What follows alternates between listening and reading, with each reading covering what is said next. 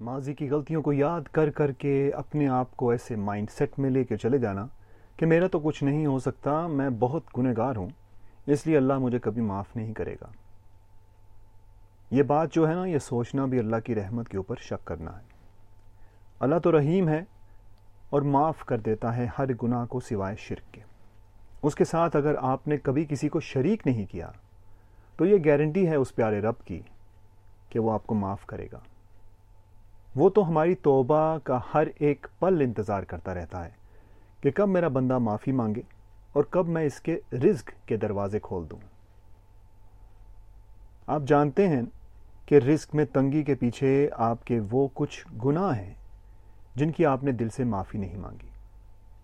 تو کیا خیال ہے؟